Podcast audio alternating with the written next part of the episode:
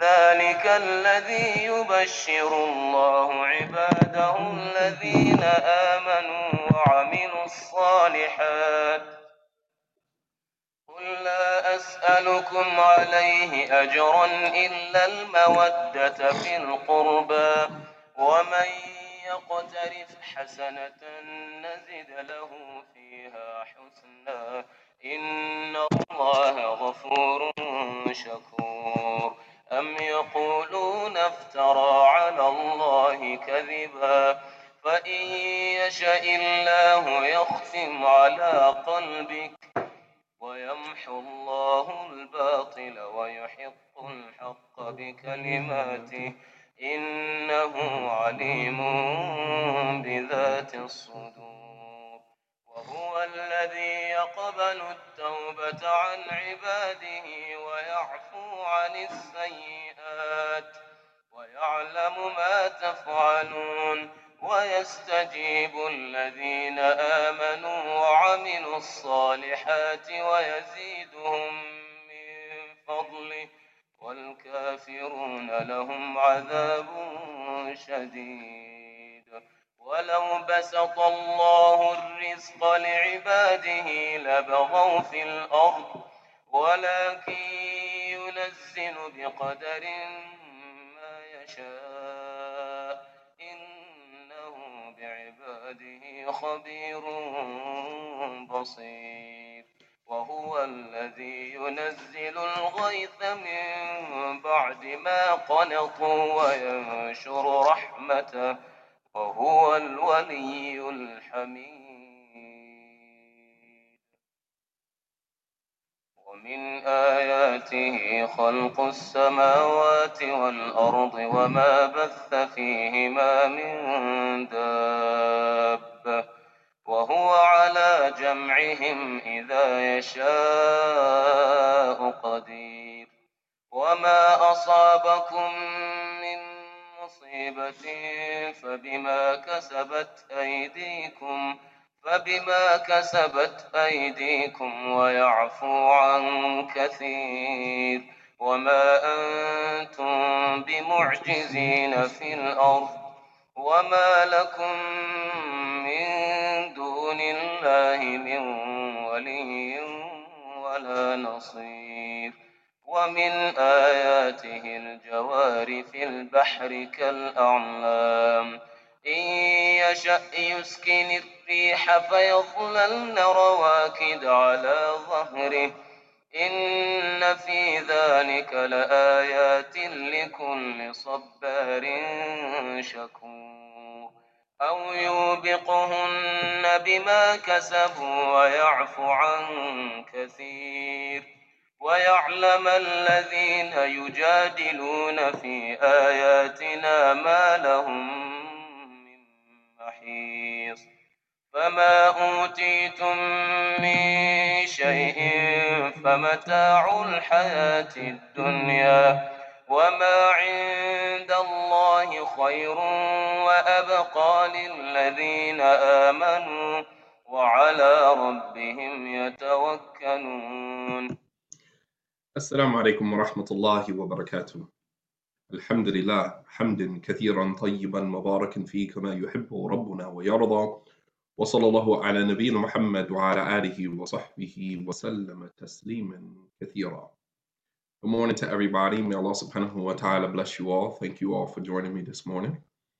Uh, inshallah ta'ala, we are going to continue reading from the book, The 70 Laws of Virtue the untold story of Prophet Yusuf. Alhamdulillah. Uh, for those of you who have placed an order uh, within the past two weeks, uh, your orders will go out on Tuesday, inshallah. Alhamdulillah. We just restocked the book. So we are, you know, we're good.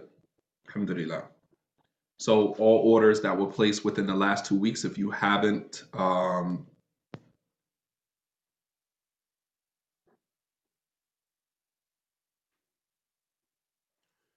If you have placed the order within the past two weeks and you haven't received your book, you haven't received your book because um, the book was out of stock. Uh, so, alhamdulillah, we have restocked the book, inshallah, and all orders will go out on Tuesday. Jazakumullahu khairan.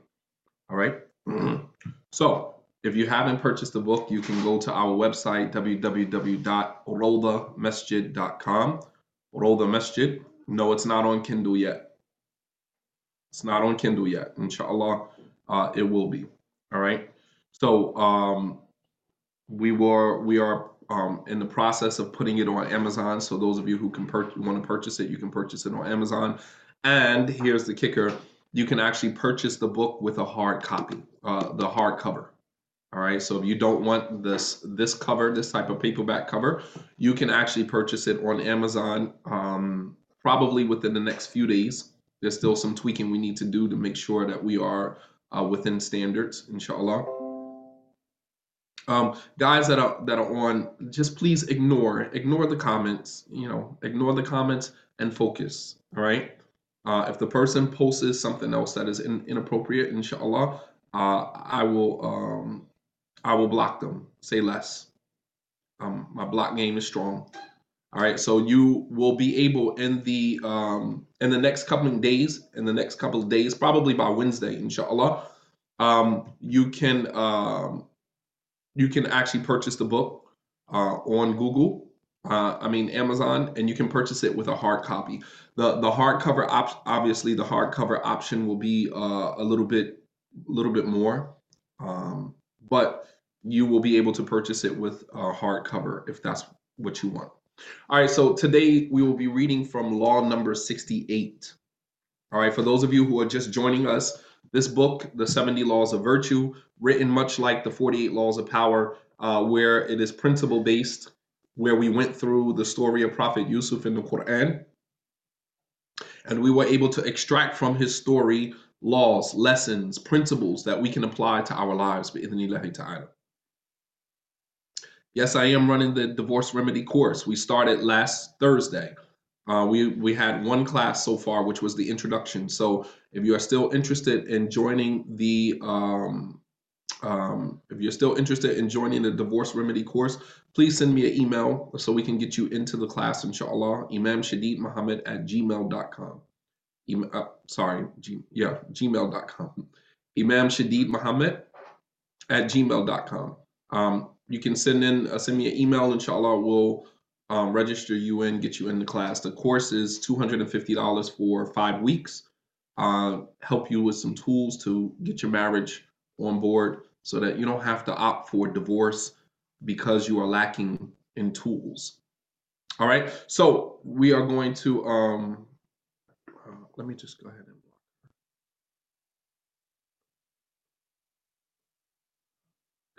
All right, so Chantel is blocked. So don't keep engaging her. Ignore her. All right, I see the messages come up, and sometimes I, I ignore them intentionally, hopefully, hopefully giving them an opportunity to self-correct. And when they don't self-correct, then I just block them. No need for you guys to. I appreciate the defense, and I may Allah Subhanahu wa Taala reward you, but don't let anybody steal from you. Don't let anybody steal your opportunity to learn your religion. And that's what people do. They come on I don't know how they found it, how they logged on. They come on, they log on, and then they just begin spewing their, you know, whatever it is they're into. All right, but let me handle that. All right, she's blocked. Say less. All right, we're on law number 68. Every sickness is cured with its opposite. All right. No, you can't get the book on Amazon yet. I said in about three days. There's still some things that we need to. Amazon has some really strict um, conditions. And so I'm, I'm trying to take the time out now while we have a few days off to um, tweak everything to make sure that it meets their standards. So I would say around Wednesday. I'll let everybody know when they can purchase it from um, from Amazon, inshallah. I'll let you guys know. I'll put out a post and let you know, inshallah.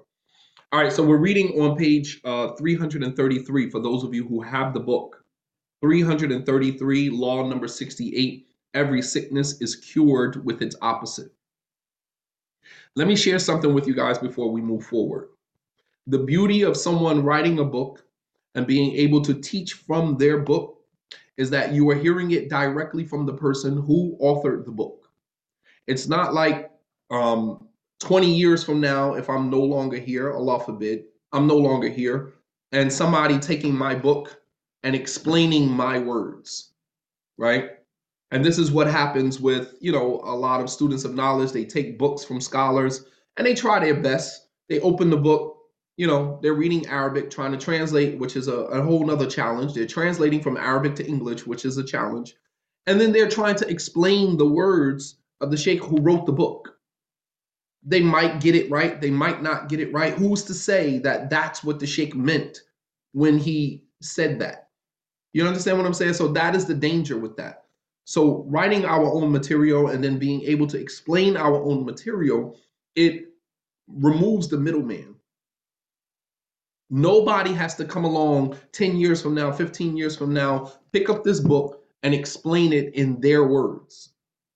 You understand? This is the beauty of benefiting from me still being alive and being able to explain my own material. All right. And this is a, a, great blessing from Allah subhanahu wa ta'ala because there was a time when I would be sitting in front of people and I would have a book in all Arabic and I would be translating the book and explaining the words of somebody else. Alhamdulillah, fast forward in today's time, I've written my own book, one of many books, and I'm sitting in front of you and I am explaining my own words. How about that? How about that?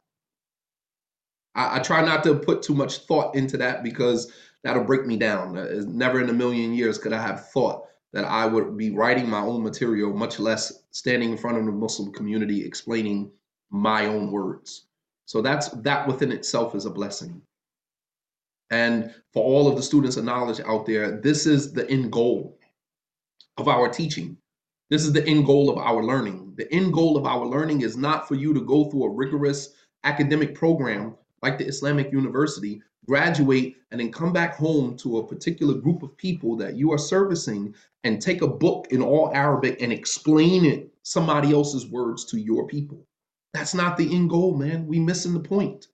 That's not the end goal. The end goal is for you to take the knowledge, the information, the tools that the Islamic University gave you and be able to service your people in a way where they can understand. Writing for them, explaining for them. That is what this this is the end goal. And if this is not the end goal for you as a student of knowledge, I'm sorry. You're going to spend the rest of your life translating and explaining somebody else's words that were written at another time for another group of people that you might get it right and you might not get it right.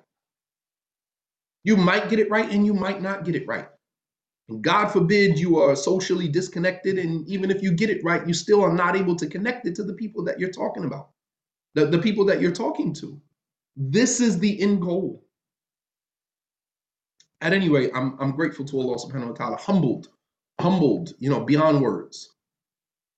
Beyond words, man, subhanAllah. All right, so every sickness is cured with its opposite. So let me give you the ayah. Allah subhanahu wa ta'ala says, Yusuf, Yusuf says to his brothers, Idhabu bi qamisi hada. Go with this shirt of mine. فَأَلْقُوهُ عَلَى وَجْهِهِ يَرْتَدُّ بَصِيرًا. Take this shirt of mine and go back to Palestine and throw it over the face of your father. يَرْتَدَّ بَصِيرًا and his eyesight will return back to him. What to be ahlikum ajma'in and bring all of your family to me here in Egypt. All right? Let me give you some context here. So, this is around the time when the brothers of Yusuf came back for the second time. And Yusuf finally exposes to them that, hey, I am Yusuf. I am your brother Yusuf. Right? So he finally exposes to them who he is. By this time, we're on page 332. We're on page 332. By this time, um, Prophet Yaqub, Prophet Jacob, his father, is already blind. He went blind in both of his eyes out of crying profusely over the loss of both of his sons. All right? So his father's blind. Yusuf is now impacted, affected by this because he could have said from the from, from the very beginning that I'm Yusuf, I'm still alive. But he had to find a strategic way to get to his family because, you know, in his own way, in his own wisdom, he decided to do it like this. But now the father, Yaqub, old man, prophet of Allah subhanahu wa ta'ala, who has now lost both of his sons, loses his eyesight over crying profusely, over stress.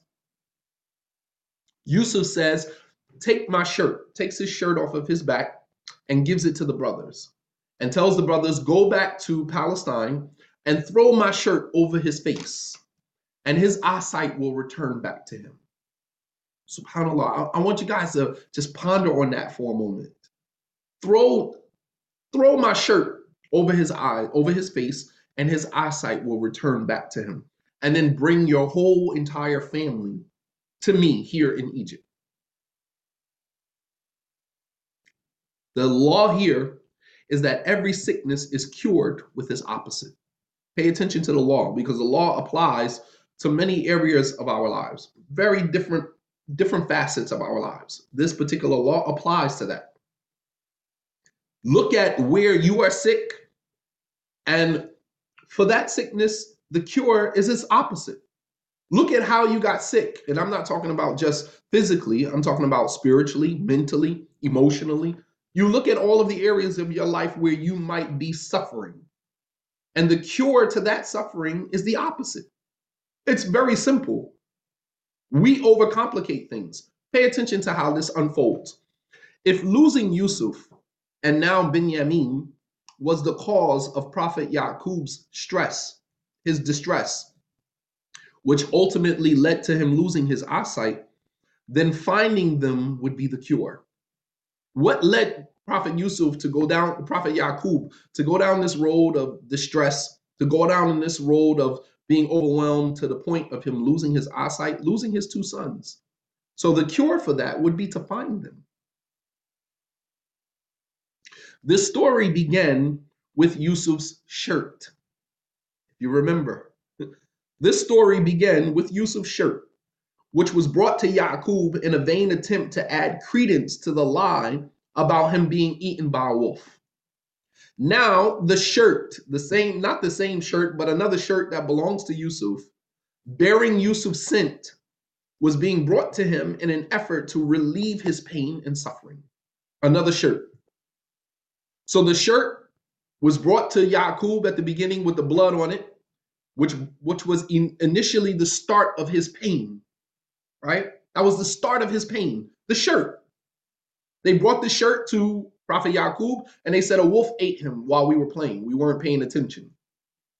And it was from that point that Prophet Yaqub, you know, started to go down this road of stress, distress, feeling overwhelmed, vulnerability, all of those things that led to him losing his eyesight. Now, Yusuf says, Take my shirt, the same shirt bearing his scent. That was the purpose of the shirt because the shirt had his scent on it. And he knew that his father would be able to smell the shirt and immediately know that Yusuf was still alive. Subhanallah. Because he was blind, so he couldn't see. So, how would he know that Yusuf is still alive? Take my shirt. My shirt has my scent on it. He's my father, my dad. He knows my scent. He knows my scent. Every single one of us has a body odor. Every one of us has a body odor and we know the body odor of the people that are in our houses, right?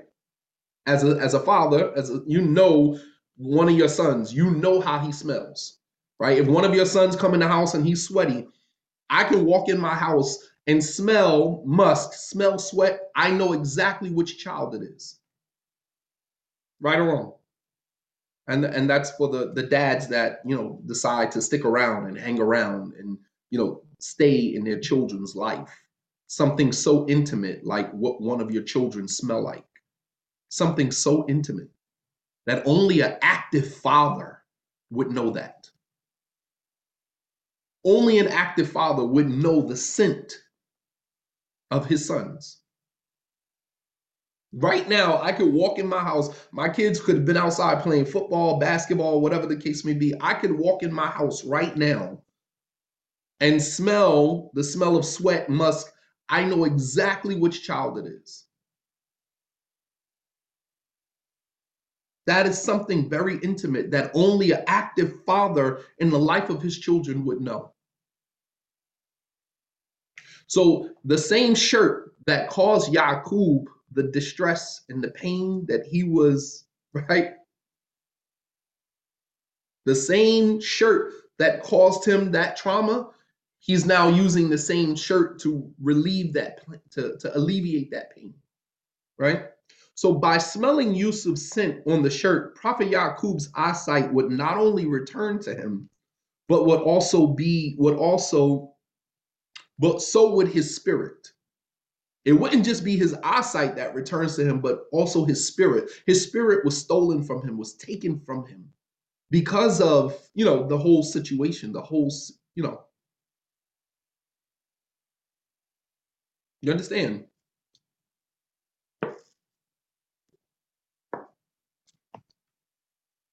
So it wouldn't be just his eyesight returning to him, but also his spirit, which has suffered for so many years under the worry and stress of a situation that was predetermined 50,000 years before the existence of human beings. Meaning, this whole situation was predetermined before Prophet Yaqub was even born. This whole entire situation was predetermined before Prophet Yaqub, before human beings were brought into existence. There was nothing that he could have done to avoid any of this. This was something that was Qadaran Maqdura. This is something that Allah subhanahu wa ta'ala had already decreed, and there was nothing that he could do about it. Prophet Yaqub and his family, along with the surrounding areas, not only suffered from the drought of food supplies, but they also suffered from the drought of family and unity. So while the so while Palestine and the surrounding areas were suffering from drought, right? They were not only just suffering from drought of food supplies, but they were also suffering from the drought of family and unity. Their family was broken, if you think about it. Their family was broken. Prophet Yaqub lost his wife. Rahil, the mother of Yusuf and Binyamin, lost his wife. The brothers, they were treacherous, they were disunited. They tried to get rid of Yusuf. They threw Yusuf into a well, sold him into slavery. He disappeared. Then years later, they, then they lied to the father. So there's a break in the unity, break in the trust. They lied to the father. Then he lost Binyamin years later. This is a broken family, man. This is a broken family. Can you not see this? So they were not only suffering from the drought of food and food supplies, they were also suffering from the drought of family and unity. This, this was a broken family, man.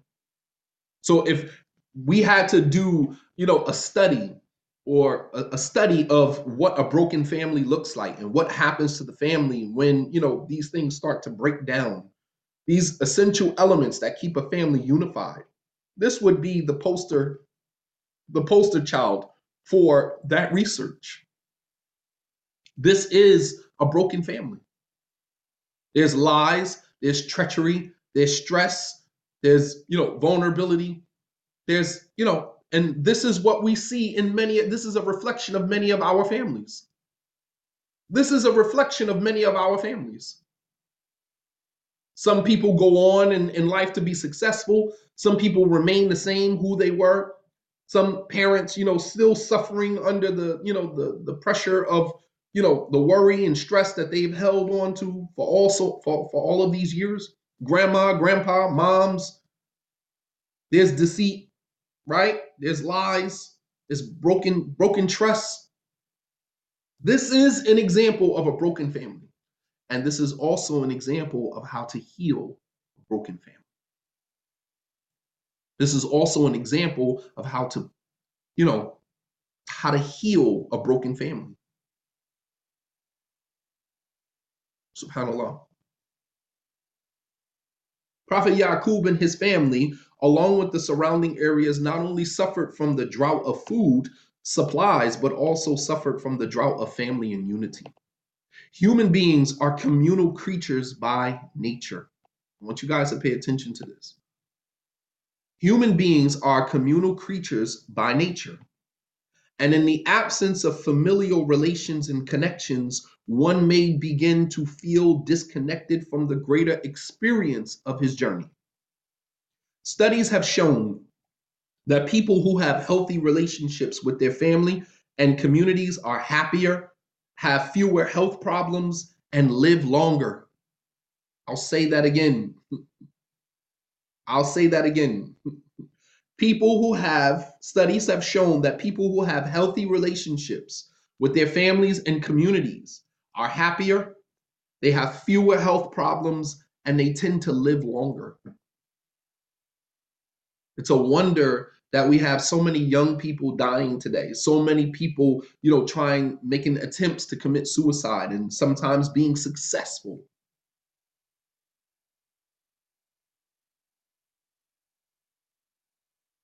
Subhanallah, man. This is why people have no connection to family, community. We're all individualists living our own individual lives. The only time people come together is for Christmas, Thanksgiving, and then pe- people disperse back out into their areas of the world and never to be seen again until there's a funeral. There's no connection to family, no connection to community. Conversely, the lack of familial and social relationships tend to lead to depression, health problems, and is associated with increased mortality. You understand? Let me say that again. Conversely, the lack of familial and social relationships tend to lead to depression, health problems, and is associated with increased mortality. SubhanAllah.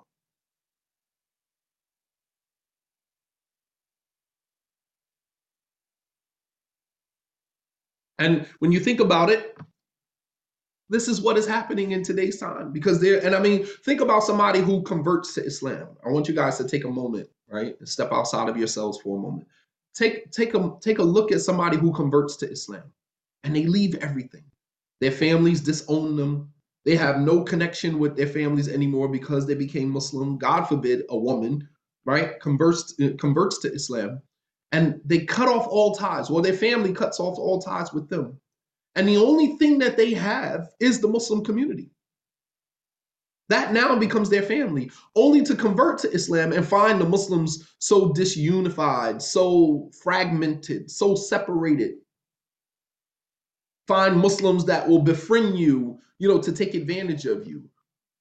Muslims will befriend you to take advantage of you.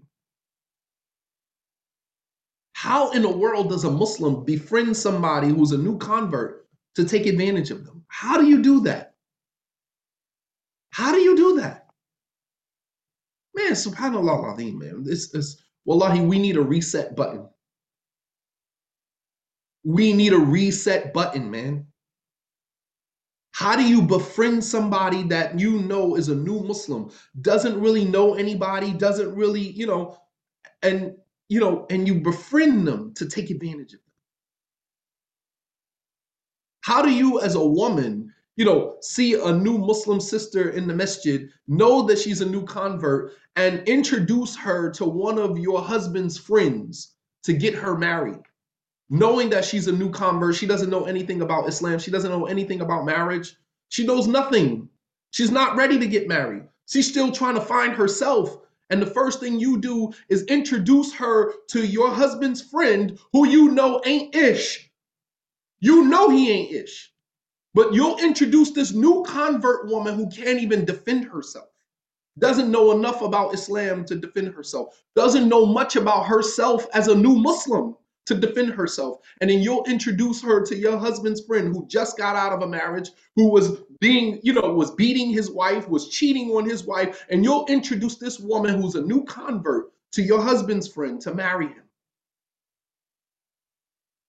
She marries him. He dogs her, does the same thing to her that he did to the previous. Well, Allah you got to answer to Allah subhanahu wa ta'ala. For that. Wallahi, you as a woman, if you introduce a woman who's a new shahada to a Muslim man for marriage, and you know that that Muslim man is not going to do right by her, wallahi, you have to answer to Allah subhanahu wa ta'ala. You have to answer to Allah. You are the devil's advocate. You are the devil's advocate because you played a part in that. You played a part. And if that woman, lo and behold, if that woman decides to leave Islam, that woman decides to apostate, that woman decides to go back to Christianity, that woman decides to leave Islam, you are a part of that. And you have to answer to Allah subhanahu wa ta'ala for that. I hope you have a response. And you saying, oh, I just wanted good for the sister, I'm sorry, that's not going to work. That's not going to work because you didn't want good for the sister. If you wanted good for the sister, you would have never introduced her to marriage. You would have never shamed her, blamed her, made her feel guilty that she's single. You would have never made her feel like that in order to incentivize her marrying your husband's friend. You would have never done that. You didn't want good for her. And this is like, subhanAllah, we are so self destructive as a people. We're so self destructive as a people. SubhanAllah man. And there's too many stories like this, man. Stop introducing people to marriage. Stop being the one to tell somebody, oh, you need to get married. You don't know what that person needs to do. I mean, it's it's sick, man. It's sick. It really starts to make me question, like, what are we doing here? It really starts to make me question, like, what are we doing here? I literally sometimes, some of the stories that I hear, some of the stuff that I'm made privy to, man, I literally start to feel like, man, when is Allah subhanahu wa ta'ala gonna call me back, man? Because this this stuff is for the birds, man. This stuff is crazy, man. You start to feel like, man, I don't belong here, man. I'm just here living out my time, man. You just feel like you really in prison, man. It gives life to the Prophet ﷺ statement, a dunya sijnu mu'min wa jannatul kafir, that this dunya, this world, is a prison for the believers. This world is a prison for the believer and is paradise for the disbeliever. For the person who has no consciousness of God, enjoy. This is your world. For the person who is God conscious, man, you just ready to go. ready to go, man. Whenever when it's my time, I'm ready to go. This joint is for the birds. This dunya is cursed. And anybody who wants to be a part of it, enjoy. But you do have to answer for a lot. You do have to answer. Your choice, man. Your choice.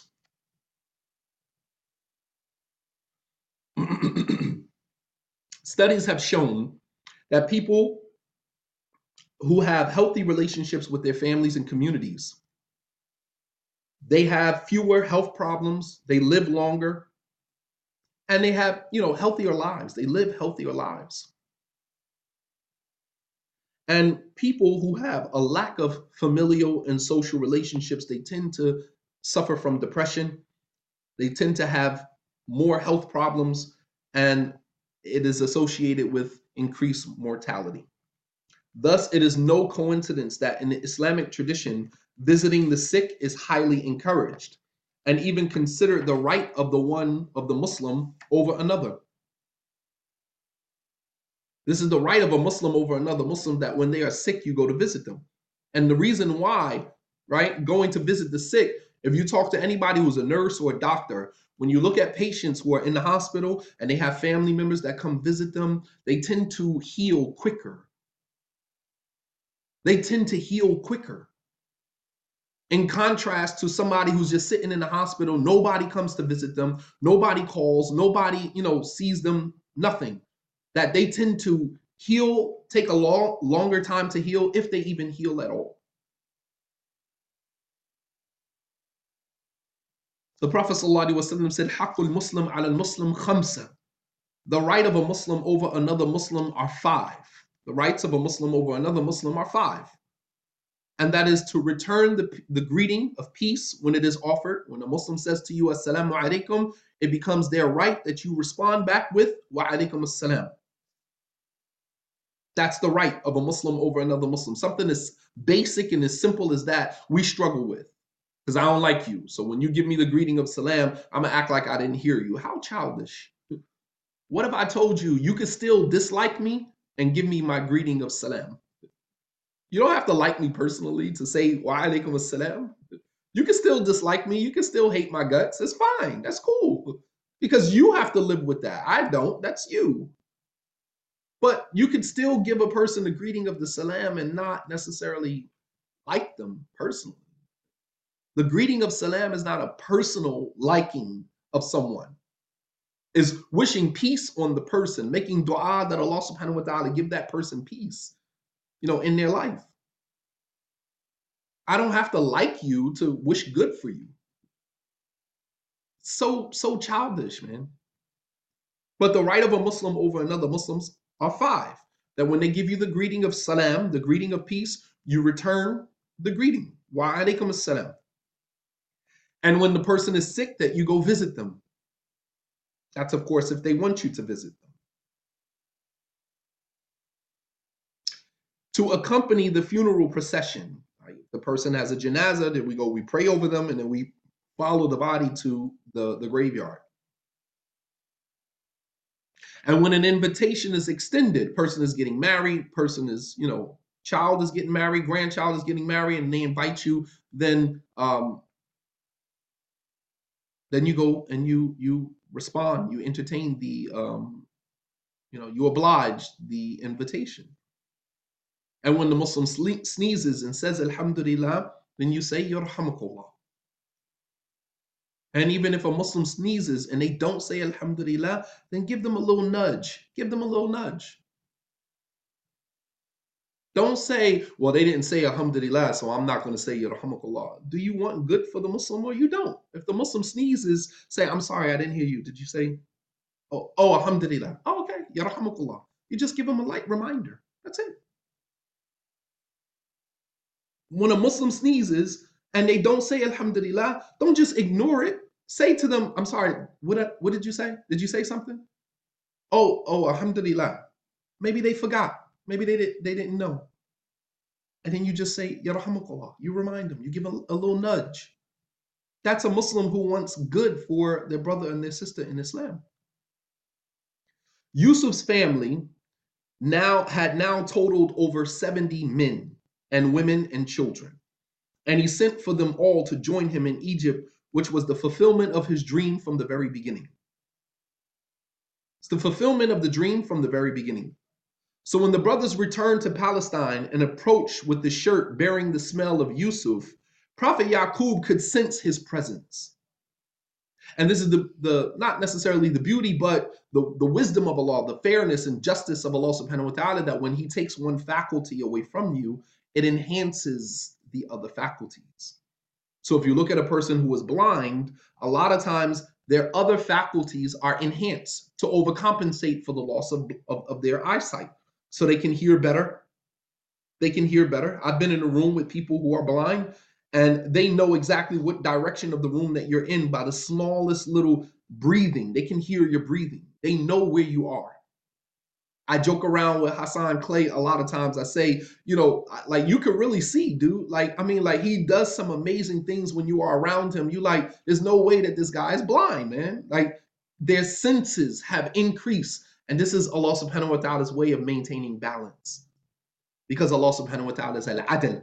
Allah is fair and Allah is just. He's not going to take one faculty away from you and then allow that faculty to, you know, weigh down all of the other faculties. He takes one faculty from you and then he increases the sense the, the other faculties.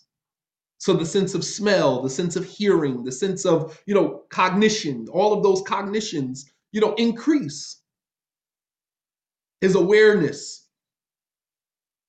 All of those other faculties increase because Allah subhanahu wa ta'ala took one faculty from you. And so those other faculties overcompensate for that loss. This is Allah subhanahu wa ta'ala's mercy. This is God's mercy. This is Allah's way of being just and fair, even as it relates to taking one of our faculties. You think of a, a, guy that, that cannot use his legs, his upper body becomes even more strong because he has to use the upper body now for everything and they can actually do things with their upper body that they couldn't do when they had their legs. Subhanallah. So when the, the brothers approached Palestine as they're getting closer to the house, Prophet Yaqub can smell the shirt. He can smell Yusuf's fragrance. He can smell, he can smell his presence.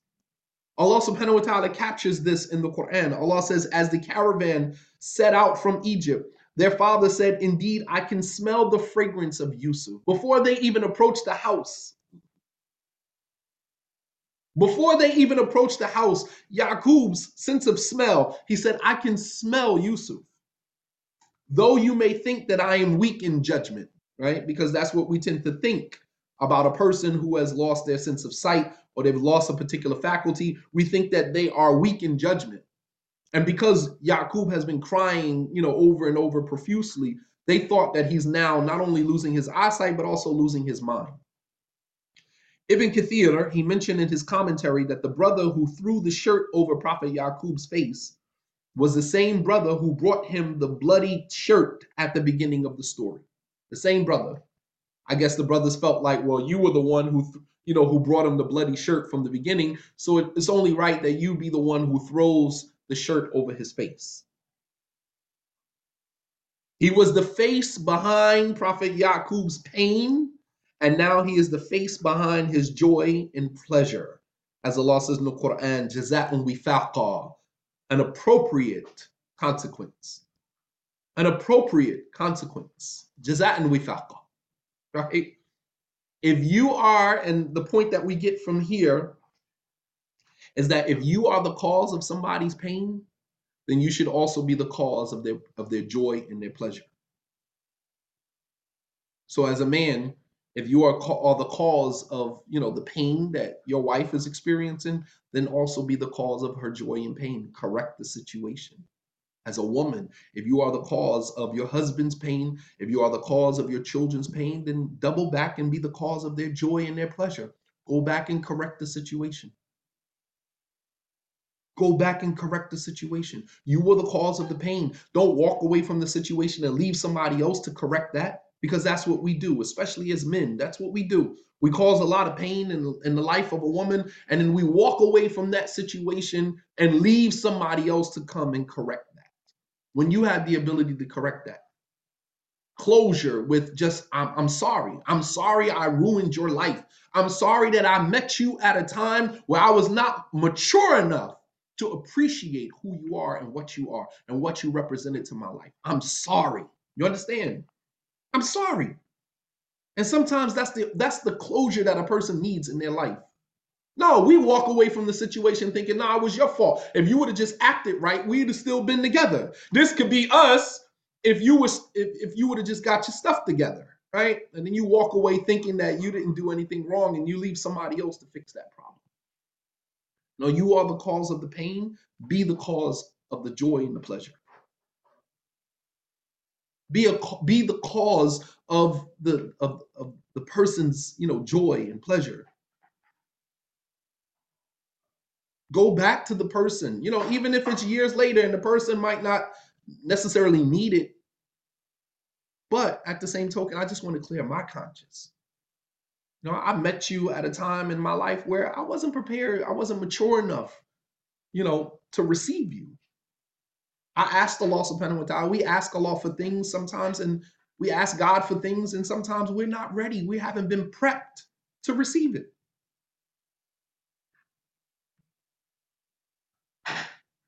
And yes, it does help with the guilt that you may feel later on down the line. Very good, Sister Cherise.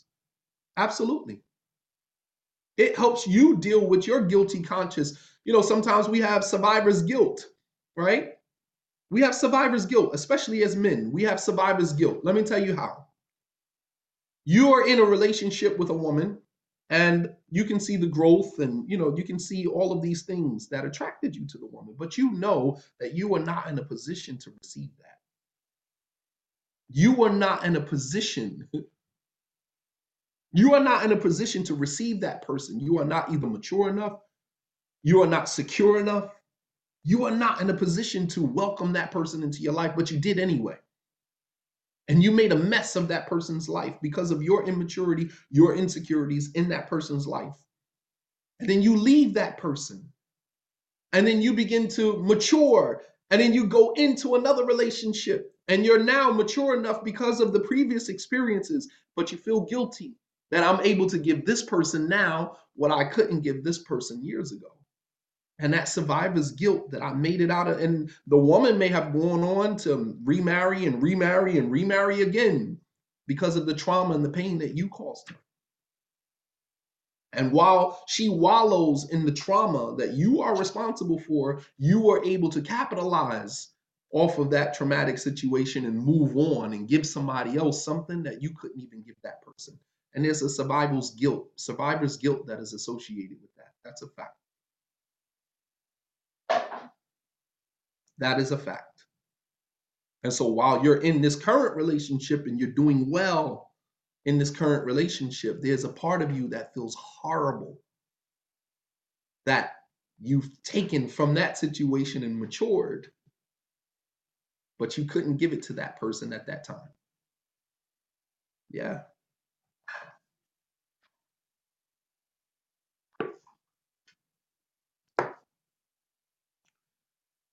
And let me tell you something else that goes along with that. You might actually begin to self sabotage. You might be able to sabotage. You might, that guilt may lead you to sabotage the situation because deep down inside you tell yourself, I don't deserve this. I don't deserve this. And so you'll start to do things that will sabotage your current relationship because it's going so well, but deep down inside, you know you don't deserve it all of the lives that you've ruined, all of the relationships that you've sullied because of your immaturity, your insecurity. And you may start to say to yourself, I don't deserve this level of happiness. And you start to do things to sabotage your own relationship. Stop me when I'm lying. It happens. Only honest men will agree to that, but it, it happens. May not happen to everybody, but it does happen. And for women as well. For women as well. That survivor's guilt is real, man. It's real. Scholars assert that this verse is evidence to show the permissibility of offering a gift when giving good news. It also points to the fact that many times our sickness is cured with its opposite. The cure is found in our obedience if the sickness that we are experiencing is the result of our sinful behavior and acts of disobedience. So everything that is associated